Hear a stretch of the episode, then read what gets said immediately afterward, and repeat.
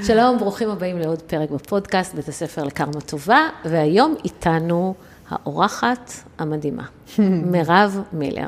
היי מירב. אהלן. לא חושבת שצריך להציג אותך, אבל למי שצריך, מירב היא אשת תקשורת, בעלת תוכנית טלוויזיה, אמ, ואישה מדהימה בכל היבט, ותכף נשמע את הסיפור הבאמת מעורר השראה שלה. שלום וברוכים הבאים לעוד פרק בפודקאסט, בית הספר לקרמה טובה. אני עורכת הדין רות דיין וולפנר, ואני אדבר איתכם על גירושים, על זוגיות, וכמובן על קרמה, שהיא בעצם תוצאה. איזה בילדאפ עשית לי. כן, אה? כן, אני חייבת להגיד שאת יודעת, אני מורגלת במיקרופונים, ואני לא רגילה להיות מהצד הזה, ו- ואני מתרגשת, אני לא מתרגשת ממיקרופונים, אני לא רגילה, לא פשוט להיות המספר. אני לא רגילה לדבר על עצמי.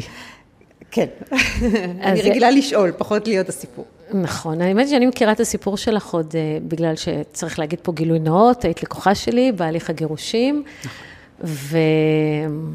ונדהמתי שבכלל, אז, הי, הי, היית בהליך גירושים באותה תקופה, אבל בואי, בטח אנשים לא מבינים על מה אנחנו מדברים, אז בואי נתחיל מההתחלה. אז איך הכל התחיל? לכאורה, מה היה היום הזה? את יודעת, לכאורה חיים רגילים, בעל, שני ילדים, עבודה שאני אוהבת, שגרה אה, רגילה. ואז ביום רביעי הכי אפור באמת של פברואר, סגרירי ואפור אה, אחר הצהריים, אני מחכה לילדים שיסיימו את החוג כדורסל, לפני מקלחות וארוחות ערב, באמת שום דבר, הכי סתם יום רביעי שאני לא אשכח לעולם.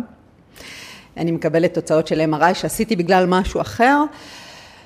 אה, שמגלה לי, זה, זה עד היום קשה לי להגיד, עברו שלוש שנים, שגילו לי גידול בראש.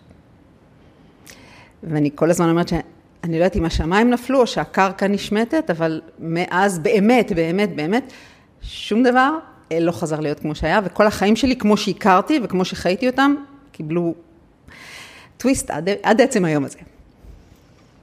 וואו, אבל אני חייבת לחזור שנייה אחת לנקודה שאמרת שלא ידעתי אותה, אבל זה יש בה משהו מדהים. אמרת שעשית MRI בגלל משהו אחר. ואז גילו. זאת אומרת, אם לא היה את המשהו אחר, אולי לא היו מגלים, והיית במקום אחר לגמרי. אני יכולה להגיד לך מה עשיתי, כי זה כל כך פשוט, שזה, אני לא יודעת אם זה מטריד, או אני אומרת, זה השגחה עליונה, כי נפל לי עפעף בצד ימין. ואז אמרתי, אוקיי, הגעתי לגיל שצריך להתחיל, והלכתי למנתח פלסטי, לשאול אותו אם זה בוטוקס או כבר הרמת עפעפיים, כי... ומשהו באי שוויון בין העיניים לא מצא חן בעיניו. ואז הוא שלח אותי ל-MRI בשביל לשלול איזה משהו אחר בכלל, ממש משהו אחר. והייתה לי תחושה נורא לא טובה, ואמרתי לו, אבל למה MRI?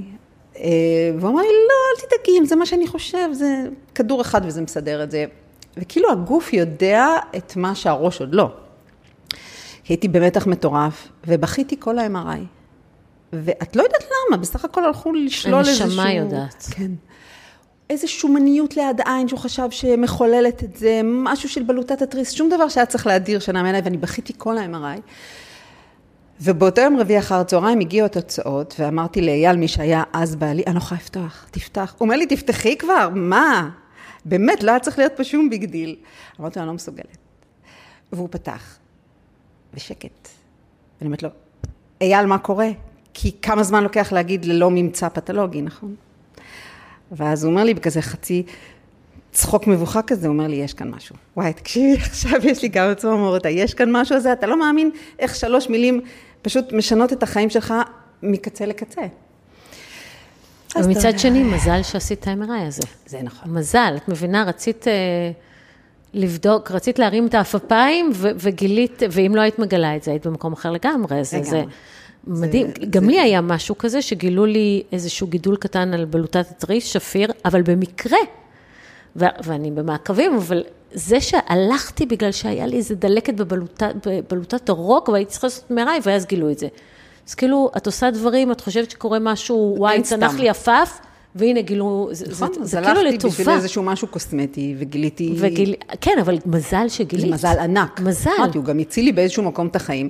נכנסתי לסרט בזכות זה, אבל איך תדעי, מה היה קורה אם... אם לא היית מגלה, אם לא היית מטפלת, היית, אולי לא היית במקום בכלל. אז... אה, זה מזעזע, לא, מזל נכון, שגילית, זה באמת מזל. מזל, בגלל זה אני אומרת, זה סוג של השגחה עליונה, של, אני צוחקת, הייתי כאילו עם שטות כזאת של קוסמטי, ובסוף החיים שלי ניצלו בזכות זה. בדיוק. לגמרי. בדיוק. כן? כי לא משאירים גידול בראש. אה, זה, זה מה שאומר כן. שהכל לטובה. נכון, בסוף הכל לטובה, אבל לא תמיד אתה מבין את זה במהלך הדרך. ברור, ברור. אה, כן, ו- וזהו, ואז התחיל בעצם המסע. מתי זה היה? לפני כמה שנים? זה היה בפברואר 20, בעצם. שלוש שנים וארבעה חודשים. כן, אבל מי סופר? וזה עדיין מסע, הוא מקבל הרבה טוויסטים, ואני מקווה שגם עכשיו הוא עולה על דרך יותר טובה. אבל זה לא נגמר, כי אתה מגלה כל כך הרבה דברים, ואתה לומד כל כך הרבה דברים, במיוחד בקרב שלי על הבריאות שלי. אז אמ, את יודעת, התעסקתי עם שטויות, התעסקתי מה אני אכין ארוחת אז- ערב. אז מה גילו? אז גילו אה, גידול שהוא שפיר. שפיר. צריך להיות אה, ברורים עם הדבר הזה, אבל לא משאירים גידול בראש, לא בגודל הזה שהוא היה. אה, ואת יודעת, אני ישר טקטקתי את העניינים וגם הרחתי את ה... זה כבר תקופת קורונה, עוד כזה בהתחלה, אבל הערכתי שיש מצב שיסגרו אותנו, היו כבר דיבורים על סגר, והיה לי ברור שאני מתקתקת את הכל, וישר בדקתי רופאים ועניינים ובדיקות והכל טק, אני מתקתקת, תוך כמה ימים נכנסתי באמת לניתוח, שהגדירו אותו כמכה קלה בכנף, ניתוח ראש, לא נעים, לא נורא, חודש ואת חוזרת לשגרה. אז לא אמרתי כמעט לאף אחד, כי לא בזבזתי את האנרגיה לשתף אנשים ולקבל מבטים אה, זה, ואני אמרתי, אני, הסרט שלי זה, אני גומרת את זה, אחרי חודש, לוקחת את החברות שלי לדרינק ואומרת להם, רוצות לשמוע קטע? גילו לי גידול בראש ותראו אותי עכשיו, חיה ובועטת. איך אומרים, המציאות התנגשה לי עם הפנטזיה. אה, הניתוח לא הצליח במובן הזה שהחולה חי, אבל הגידול לא מת. אה, היה לו מיקום בעייתי. היה לי חמש דקות של אושר, שהתעוררתי וראיתי שאני חיה וזוכרת והכל בסדר, ויודעת איפה אני, עד שהבנתי שזה לא נגמר שם. אבל זה כנראה היה השיעור שלי, שעוד לא הבנתי אותו אז, של זבנג וגמרנו, אני מאוד רציונלית, רגילה לעשות את הדברים, לא מסתדר, משנה ו- וחוזרת לשגרה. פה פתאום, השגרה לא, לא, לא חזרה למה שהיא הייתה. ואני אומרת את זה כל הזמן, שכשיש לך עבודה לא טובה, אז את יכולה להחליף מקום עבודה. אם יש לך עניינים בזוגיות, את יכולה לחפש זוגיות אחרת. שום דבר מזה לא קל, אבל את יכולה לעשות. כשיש לך גידול בראש שלא יוצא, אז את, את תקועה. וחוסר אונים הזה הוא, הוא היה מצמית. המצמית. פשוט לא ידעתי מה לעשות. אז אתה מתחיל לחפש כלים, ומחפש דרכים. כי האי-ודאות היא הייתה הכי קשה. כי אוקיי, עברתי את הניתוח, התעוררתי, חזרתי לילדים, הכל בסדר, אבל מה אני עושה עכשיו עם החיים שלי ואיך אני ממשיכה להילחם איך מטפלים בזה? כן. ומה, היה, היה לזה טיפול? זאת אומרת, יש טיפול. אה, כן, הוא היה אמור להיות די ידידותי ולא לעשות עניינים, וניסו איזושהי תרופה שלא טיפול ב... זה היה 50-50, זה לא... והוא הלך וגדל. והאיום המיידי כבר הבנתי שהוא לא על החיים שלי, אלא על הראייה שלי, שמבחינתי זה היה... זו הייתה מכה מאוד קשה, מאוד. ואני זוכרת שאמרתי לרופא, מה קורה אם אני לא מטפלת? מה קורה אם אני מניחה לזה? אז הוא אמר לי, אז תקחי כלב נחייה, אז תגדלי, אה, לברדור, או גולדן רטריבר. ווטאבר, את לא רוצה. לא בגלל זה, אם אני אקח כלב זה לא מה, מהסיבות האלה, ברור. והבנתי שאין לי ברירה והגידול גם הלך וגדל, הוא לא היה ידידותי, הוא הלך וגדל מ-MRI ל-MRI, הוא הלך וגדל. היו כל מיני אופציות, ואחת מהן הייתה הקרנות לראש. אמ, ובחנו את הכל, את יודעת, אני לא רופאה, אבל אני כן יכולה להגיד פה דבר אחד, שרופאים הם נהדרים, במערכת הבריאות שלנו מצוינת, אבל רופאים הם לא אלוהים. וברגע שהבנתי שאני לא בסכנה מיידית, אז את שומעת וחוקרת ובודקת ושואלת, ולא מקבלת את הכל ככה, אה. גזר דין, את מערערת, אם אני אקח את השפה שלך. ואת מגלה שיש כל מיני דברים, ואת פשוט צריכה לבחור את מה שהכי נכון ומה שהכי מדבר אלייך, ואז החלטתי לנסוע לווינה, להקרנות. רגע, אבל עד בין, בין הזה לבין וינה היה לנו עוד דברים. המון דברים קרו. ואני הכרתי אותך בעצם אז, לפני וינה, נכון, הרבה לפני. הרבה לפני וינה. אחרי שגיליתי, אחרי הניתוח גם. אחרי, כן, זהו, אני יודעת, אחרי הניתוח, את פתאום מחליטה להתגרש. תראי, זה אף פעם לא פתאום. את יודעת את זה. זה לא פתאום, נכון, זה תהליך. אבל אה, אני אגיד לך את המשפט שאני אומרת שהייתי צריכה לאבד, או פוטנציאל לאבד את הראייה שלי, בשביל להתחיל לראות את החיים שלי כמו שהם, ולהבין שהדברים, בוא נגיד להסתכל נכוחה על הדברים, כשזה לא נוח, ואתה יודע לפעמים שלא טוב לך, או שלא עובד לך, אבל לא בא לך להתעמת עם זה, כי יש את השגרה ויש את המציאות.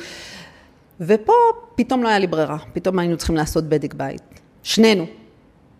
ולהסתכל על הדברים, ובין יתר ההחלטות אה, שקיבלנו, זה, זה גם לפרק את הבית כמו, ש, כמו שהוא היה, כאילו, ו, ולהיפרד כ, כזוג. כן. ואת יודעת, צריך אומץ, ודרך אגב, את לא הלקוחה הראשונה שלי, שעושה את זה דווקא אז.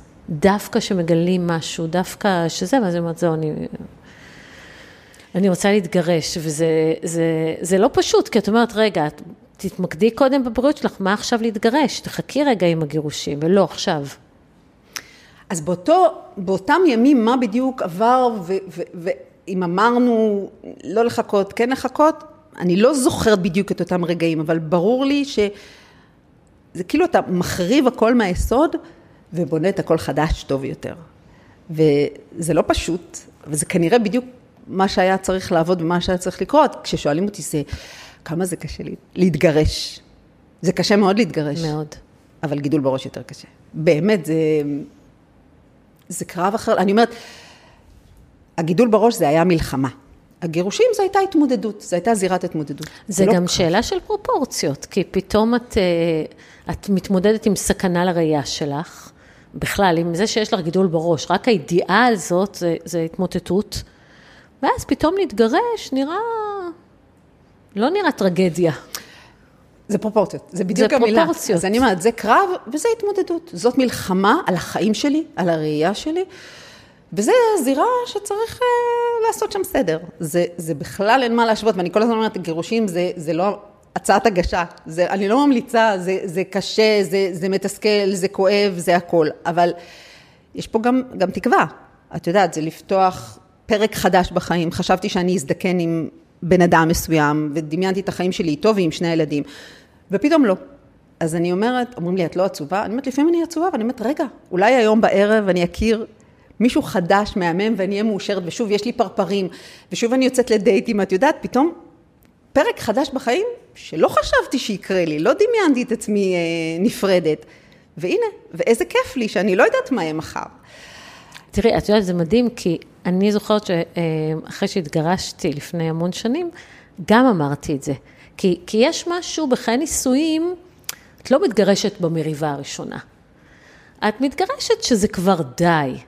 אבל הרבה מאוד זמן את משלימה עם איזשהו מצב שהוא לא, לא להיט בלשון המעטה, ואת מתפשרת, ואת, אה, מה עכשיו להתגרש וזה, זה, זה, הרבה אנשים רוצים להימנע מזה. אבל אה, יש משהו בגירושים שפתאום את יכולה לבחור מחדש, ואת יכולה לבחור יותר מתאים למה שאת עכשיו, זה בדרך כלל הבחירות שעשית לפני נכון. המון שנים, הן לא אותן בחירות, ופתאום את יכולה לבחור מחדש, או לנתב את החיים שלך אחרת, או יש בזה הרבה תקווה. והרבה פעמים כשאתה בתוך התהליך, אתה לא רואה את זה, אבל כמו שאת מספרת את זה, אחרי התהליך זה בדיוק ככה, שפתאום יש תקווה. נכון, אני פתאום יוצאת להרפתקה. אז יש ימים פחות מוצלחים, אבל יש, יש המון תקווה, יש המון חדש. ופה האי-ודאות היא נעימה דווקא, כי אני לא כן. לא יודעת מה מחכה לי, ואני לא יודעת לאן זה ייקח אותי, ואיזה כיף לי.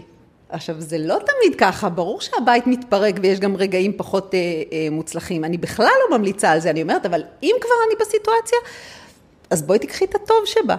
זה, זה, התקווה זה באמת אה, אה, מילה ש, שמתחברת פה, לגמרי, משהו חדש, שיכול להיות טוב יותר לנקודת הזמן הזו. כי אני כותבת סיפור חדש, אני גם לא אותו בן אדם שהייתי. האירוע בדיוק. הזה, הבריאותי, הוא משנה אותך. ו... דברים שהיו, את יודעת מה, אפילו, אפילו בגירושים, באמת דברים שאני בטוחה שלפני כמה שנים הייתי בטח נורא כועסת עליהם, או נורא נלחמת עליהם, או נעצבת מהם, עברו לידי יותר ב... כן, קיבלנו. כן, ואני יודעת שגם אייל אמר שהוא חשב שאני אהיה, נגיד, פחות במרכאות, בוגרת. כי פתאום קיבלתי פרופורציות, פתאום ידעתי מה חשוב לי שיהיה ומה חשוב לי שיקרה. ומה אני משחררת, ולא משנה, ובאמת, אה, פחות, פחות. ו- ובזכות הגישה הזאת באמת הגעתם להסכם והתגרשתם, אפשר להגיד, ממש יפה. והיום אני רואה שבכלל אתם, אתם במערכת יחסים אידיאלית. כן, כן, שזה, נכון. זה מדהים, איך עושים את זה? זה גם לוקח את הזמן שלו, נכון. כי בהתחלה כל אחד הוא חשדן כלפי השני, כמו שהוא באמת חשב שאני אולי אעשה לו, נגיד, צרות על דברים שלא עשיתי בסוף. אה, כמובן, טובת הילדים הייתה אה, מעל הכל לשנינו, זה היה ברור, והחלטנו להיות יותר חכמים מצודקים. זה לא תמיד קל, זה הרבה יותר קל להיות חכם מצודק אחרי שנה נגיד. כשהדברים טיפה נרגעים ואתה מבין לא, זה הפוך, יותר קל להיות צודק. להתבוסס בצדקה שלך. כן. חכם זה, זה לא פשוט להיות. כן, אז, אז, אז, אז הזמן עושה את אתם שלו. נהייתם חכמים. כן, נהיינו חכמים, אמ, ואתה לומד מה חשוב ומה עובד. חוץ מהידיעה הזאת שאנחנו משפחה לנצח, לא משנה מה יקרה, וזה היה ברור לשנינו.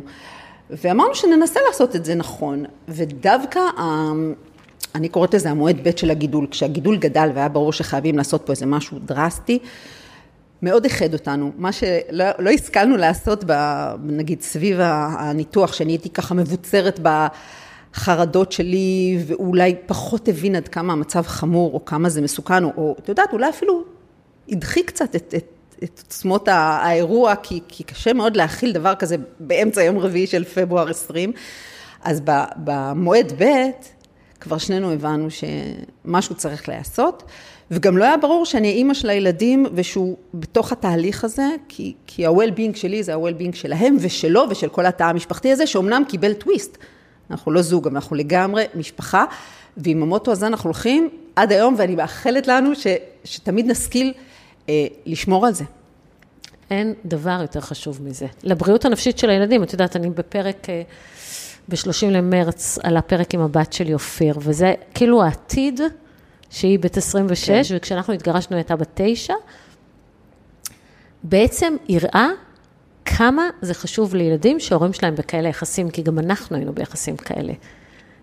היה לנו את, ה, את היכולת להישאר משפחה, בדיוק כמוכם, אני רואה את זה ואני אומרת, יואו, איזה מגניב, איזה יופי, איזה זה, ואני אומרת לך, הילדים שלך יודו לכם אז, עוד עשור. אז אני חייבת להגיד, בתור מי ששומעת את כל הפודקאסטים, את הפודקאסט הזה אני בכוונה לא שמעתי, כי פחדתי שהוא, את יודעת, יציב לי איזו מראה שאני אולי עוד לא ערוכה לה. לא, את חייבת לשמוע אבל אולי, אותו. אולי הפוך על הפוך. את חייבת לשמוע אני ממש אותו. נמנעתי ממנו במכוון, כי אמרתי, רגע, יכול להיות שיהיו פה דברים שיהיה לי קשה אה, לשאת. אני חושבת שהפרק עם אופיר, קודם כל הוא הפרק הכי משמעותי שהקלטתי עד היום בפודקאסט, והוא ממש מראה מה זה שילדים, מה קורה לילדים שההורים שלהם בטוב. אה, אוקיי, אז אני לא צריכה שההורים לפחד. שלהם בת- בטוב, לא, ב- לא באיזה, ההורים שלה התגרשו, וזה, זה, הם היו בטוב. אני לא חושבת שהילדים שלי נסרטו מזה במובן שזה הפך את חייהם, אנחנו באמת מאוד הם משתדלים. לא, אני מודיעה לך, הם לא. יישרטו בגלל שאתם בטוב, ו- וזה מה שאופיר אומרת בפודקאסט. היא אפילו הייתה עכשיו בטיפול, והיא היא לא אמרה בכלל למטפלת שההורים שלה בעבר התגרשו. היא לא, זה לא היה נראה לה משמעותי. זהו, זה אני זוכרת שאמרת באחד הפרקים, אז מחר בריצה אני אשמע אותו, כי באמת, אני חושבת ש... שטוב, אנחנו עושים הרבה ארוחות שישי ביחד, אני יודעת שגם את אה, שומרת על זה. שמרתי, ו- כן. כן, נכון. אמ, אבל ארוחות שישי, וימי הולדת, ונסיעות משפחתיות, ו- וסתם באמצע השבוע פתאום, וכן, אנחנו מאוד משפחה, אני, אז הילדים אומרים, אבל אז למה התגרשתם? תראו איך אתם מסתדרים יפה. אז אנחנו מסתדרים יפה כמשפחה.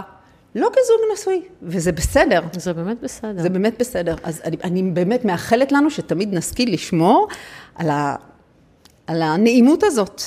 וזה למרות שבואי נספר שלכל אחד מכם הייתה עורכת דין, וניהלנו משא ומתן ארוך, והייתה התעסקות מאוד עניינית עם הרכוש, זה לא היה גירושים של בואי תעשי אף מה פעם שאני... לא פיקניק, נכון? יש את הקלישאה הזאת, גירושים זה לא פיקניק. לא, אבל זה, וזה, זה גם לא הייתה מלחמה, זה היה משא ומתן ענייני.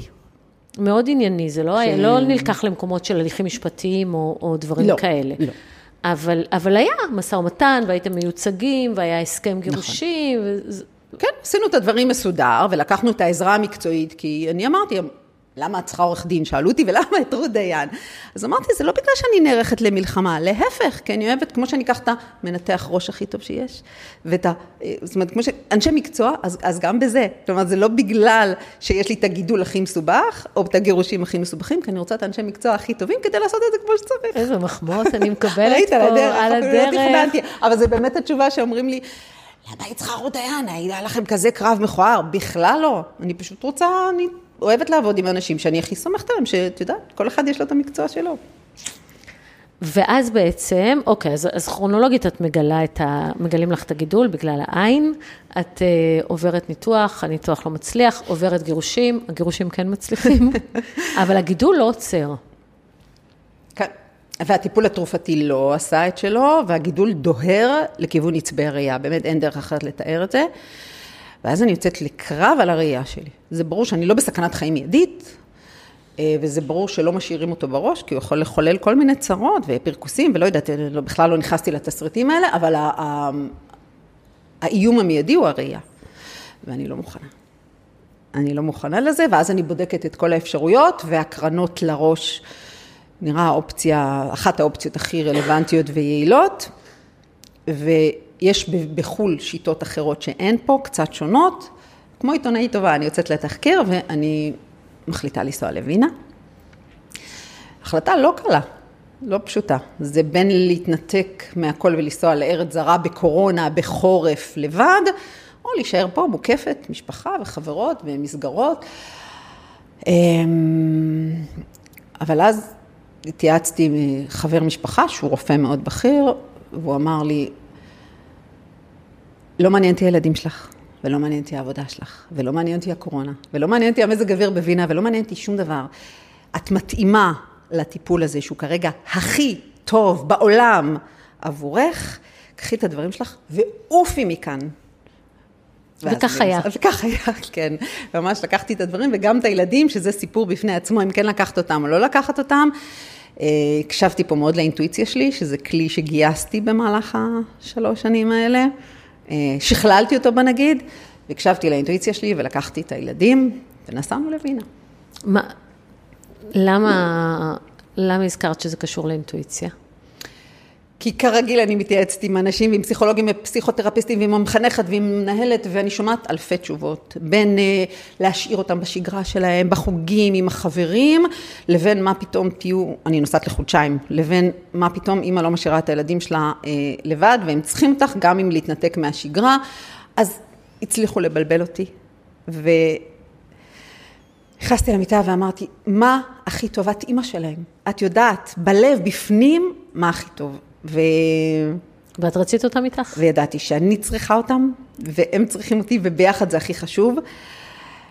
וזה כאילו מין אחריות נורא גדולה לנתק אותם ככה, ואוסטריה בשלב הזה סגורה ללא מחוסנים. אנחנו בשיא הקורונה, ואני יודעת שהם צריכים לבוא איתי, ואני קמה בבוקר, והדבר הראשון שיש לי על הטלפון זה פוש, שמשרד הבריאות אישר חיסונים לילדים מתחת לגיל 12. זהו. זה סימן. זה הסימן הכי, שהאינטואיציה שלי הייתה מדויקת. ואמרתי, זהו, הם באים איתי ואנחנו נוסעים ביחד. ואני אגיד לך, רותי, זו הייתה תקופה מורכבת וכואבת וקשה, ועם זאת, אחת היפות אה, שהיו לנו כ, כמשפחה. באמת, הצלחנו לעשות שם איזה bonding. אני חושבת שזה הייתה גם, זה, זה היה גם מאוד מאוד מאוד מגבש ומחזק. סוג של מתנה, אני לא אוהבת להשתמש בביטויים האלה, אבל סוג של חוויה שהיא מעצימה, בואי נגיד. וואו, ואז אני זוכרת שראיתי בטלוויזיה את כל ההקרנות ואת המסכה הזאת שהיה, עשו לך, ואת רוצה לספר על זה קצת? אה, אני יודעת שהמסכה, אנחנו נגיד שזה היה סרט ששודר בקשת 12, שם אני עובדת, שנקרא בעיניים פקוחות.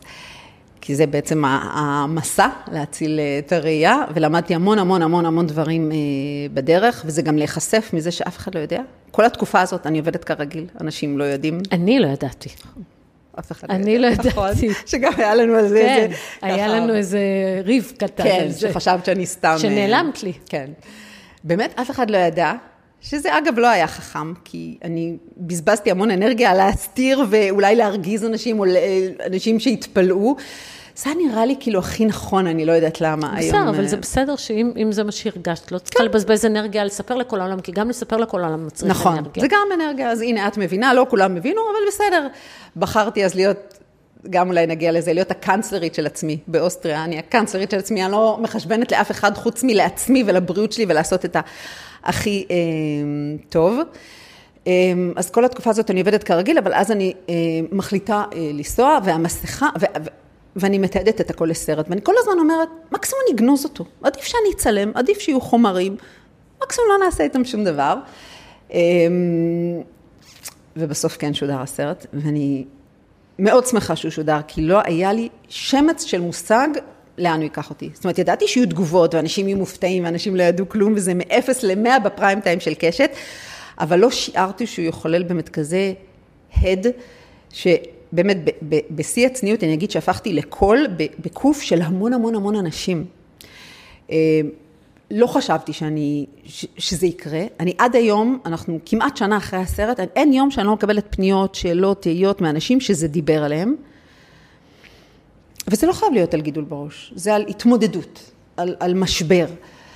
את יודעת, הם רואים באינסטגרם את המנחה טלוויזיה נורא יפים ומאופרים וזוהרים. את יודעת, והחיים שלי, אני רצה בבוקר, ואני הולכת לצילומים, ואני יוצאת לקפה, ואף אחד לא יודע שהחיים שלי מפורקים.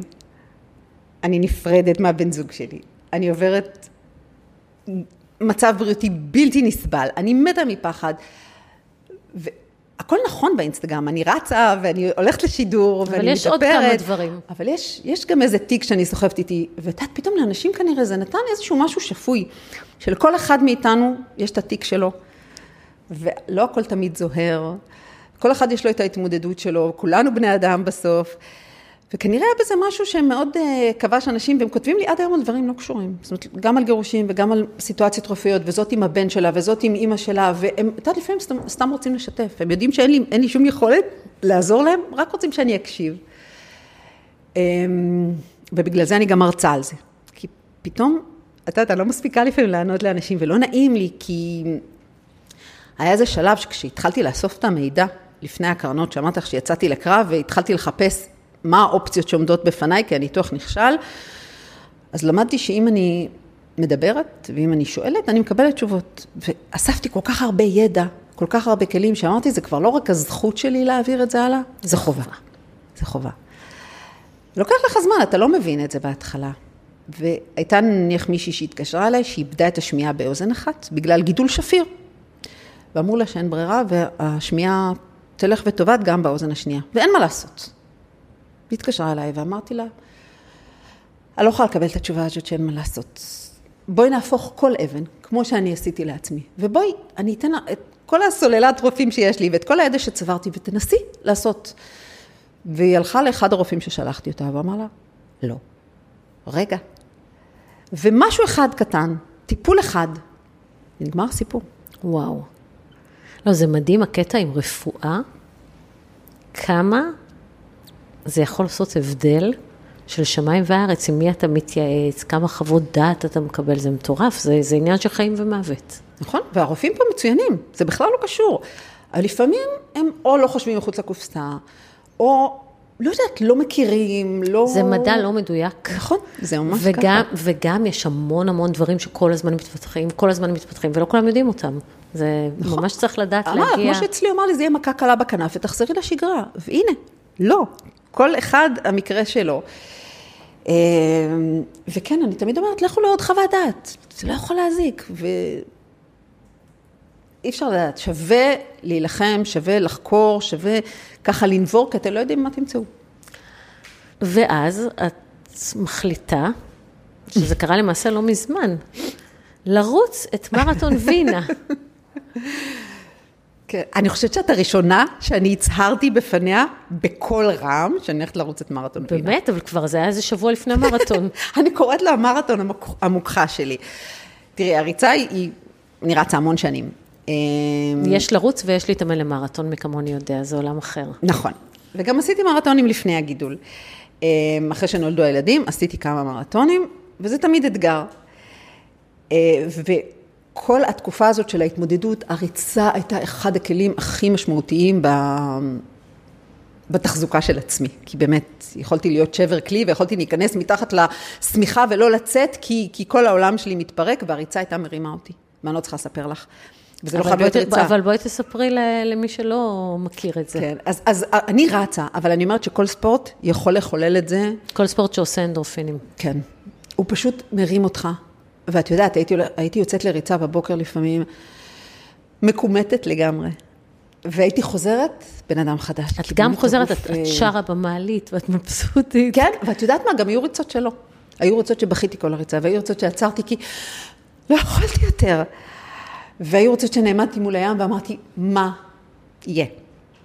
אבל רצתי וחזרתי הביתה הרבה יותר מפויסת, עם עצמי, עם העולם, עם אייל, עם המצב, עם הכל. באמת, זה, זה, זה פשוט הייתי כמה מקומטת, וזה היה ככה זה מגייס טיפול, אותי. זה טיפול, כן? ריצה זה זה טיפול. ממש טיפול. וזה לא חייב להיות ריצה, אבל זה באמת התנועה, תנועה משנה אנרגיה. אז תרקדו, תרכבו, תלכו, תרוצו, תסחו, לא משנה. אז הריצה היא באמת אחד הדברים שאני לא אוותר עליו, אמ, כל עוד אני יכולה, ואני מאחלת לעצמי שתמיד אני אוכל לרוץ. אבל וינה זה קטע, כי חברות אמרו, בואו נעשה את חצי מרתון וינה. ואמרתי, וואי, נחמד, אני מאוד אוהבת את העיר הזאת, הנפשי נקשרה בעיר הזאת, אה, היא בראש שלי, תרתי משמע. אמ, בואו נעשה את חצי מרתון וינה. ואז נכנסתי ככה לאתר לברר אה, תאריכים, עניינים, ואני קולטת שיש מקצה מלא של 42 קילומטר. ואני יודעת שאין לי מספיק זמן.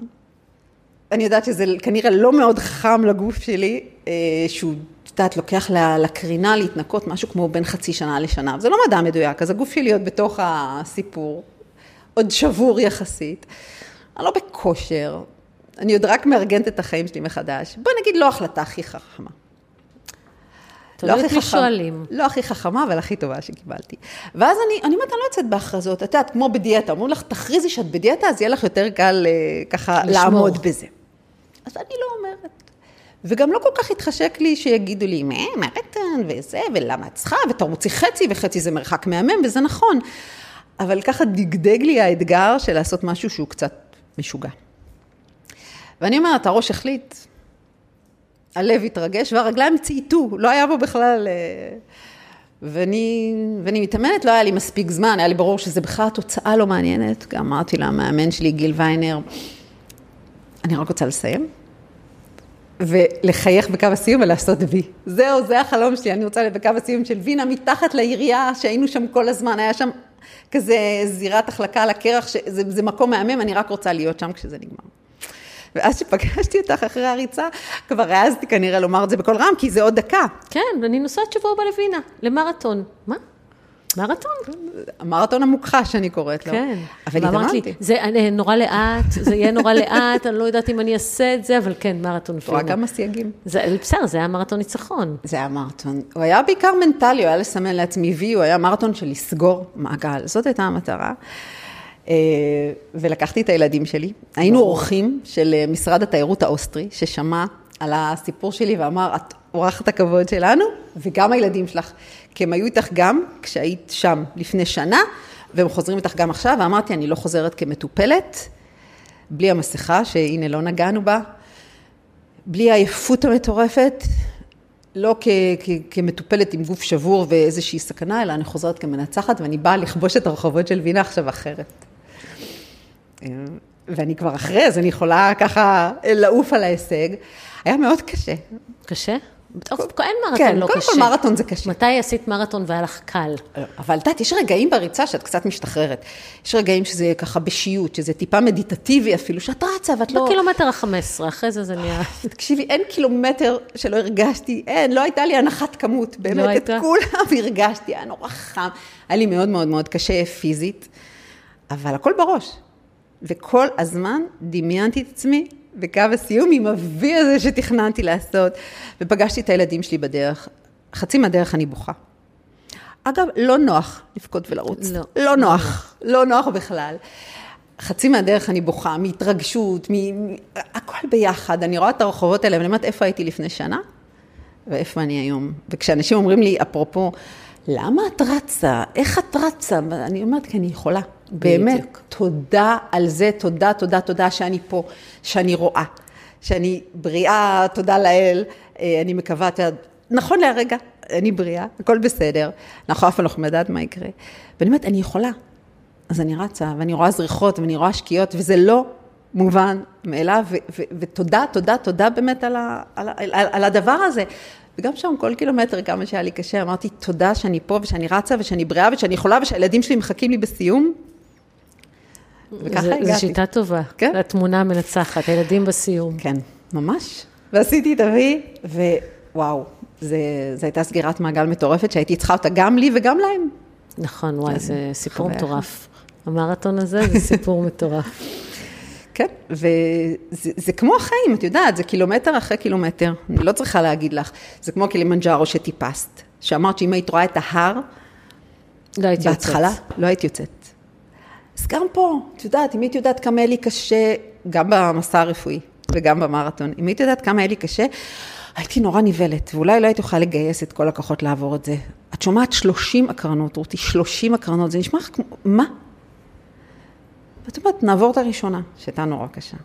ואז שתיים, ואני זוכרת שעברתי את העשר הראשונות, ומיכל ינאי, חברה שלי, אמרה לי, הנה עברת שליש, תראי איזה יופי, נשאר רק שני שליש. אתה כל הזמן צריך לקחת את זה ממש step by step, כי אחרת אתה נורא נבהל. גם 42 קילומטרים. לא מסתכלים על זה ככה. אסור. אסור, כי אז אתה, אז אתה עובר את הראשון, ואחרי זה עד הברזייה, ואחרי זה עד התחנת אנרגיה, ואחרי זה עד המרתון הרביעי שהוא בצל, וככה, לאט לאט. את יודעת, וגם רפואית אני ככה עכשיו, כי זה בעצם, זה עד ה-MRI שיש לי עוד מעט שוב, וזה לא פשוט. שיהיו בשורות טובות. אמן, תודה. יהיו. כן. ואחרי זה עד הבדיקת ראייה, ואת יודעת, כל הזמן יש לנו כאילו את הקילומטר הבא ואת הקילומטר הבא, ואתה לא מסתכל מה יהיה עוד. אני לא, לא, לא מסתכלת לשם, לא בחלומות. בחלומות אתה כן יכול להסתכל רחוק, אבל ביום יום אני אומרת, אני יושבת כאן איתך, ואני קצת מסוחררת מכל ה... כי זה באמת, זה מאוד מציף, אבל, אבל אני אומרת, אני בריאה, ואני עובדת, ואני חיה, ואני רואה, והילדים שלי בריאים, תודה לאל, ותכף אני אחזור אליהם הביתה, ונעשה ארוחת ערב. איזה כיף זה השגרה הזאת, אותה ארוחת ערב שקלקלו לי ביום רביעי של פברואר. הכאן ועכשיו, אתה חייב לחיות, אחרת אתה נורא נורא נורא נבהל. וואו. טוב, מירב מילר, מה אני אאחל לך? בריאות. רק בריאות. זה באמת העיקר, תקשיב, זו קלישאה של כאילו... נכון שפעם היו אומרים העיקר הבריאות, העיקר הבריאות, היום אנחנו יודעים שבאמת העיקר הבריאות, כי בלי בריאות אין כלום. נכון. ואז באות השמחה, והאהבה, והמשפחה, וכל הדברים הטובים, והשפע. בדיוק. ותודה על ההזדמנות להיות פה. אני בטוחה שכל כך הרבה נשים קיבלו השראה ממך ועוד ימשיכו לקבל, ואני מאחלת לך להיות באמת בריאה. ותמשיכי להיות כזאת שמש וכזאת מהממת וכזאת אנרגיה טובה. ומחר נצא לרוץ. מחר נצא לרוץ. תודה שהאזנתם לעוד פרק בפודקאסט בית הספר לקרמה טובה. אם הפקתם ערך מהפרק הזה, תעבירו את זה למישהו שאולי זקוק, אתם יודעים, ככה אנחנו מרבים קרמה טובה בעולם. וחוץ מזה, אתם מוזמנים להירשם כמנויים באפליקציית הפודקאסטים שהאזנתם בה, ככה תקבלו התראה בכל פעם שעולה פרק חדש. תודה.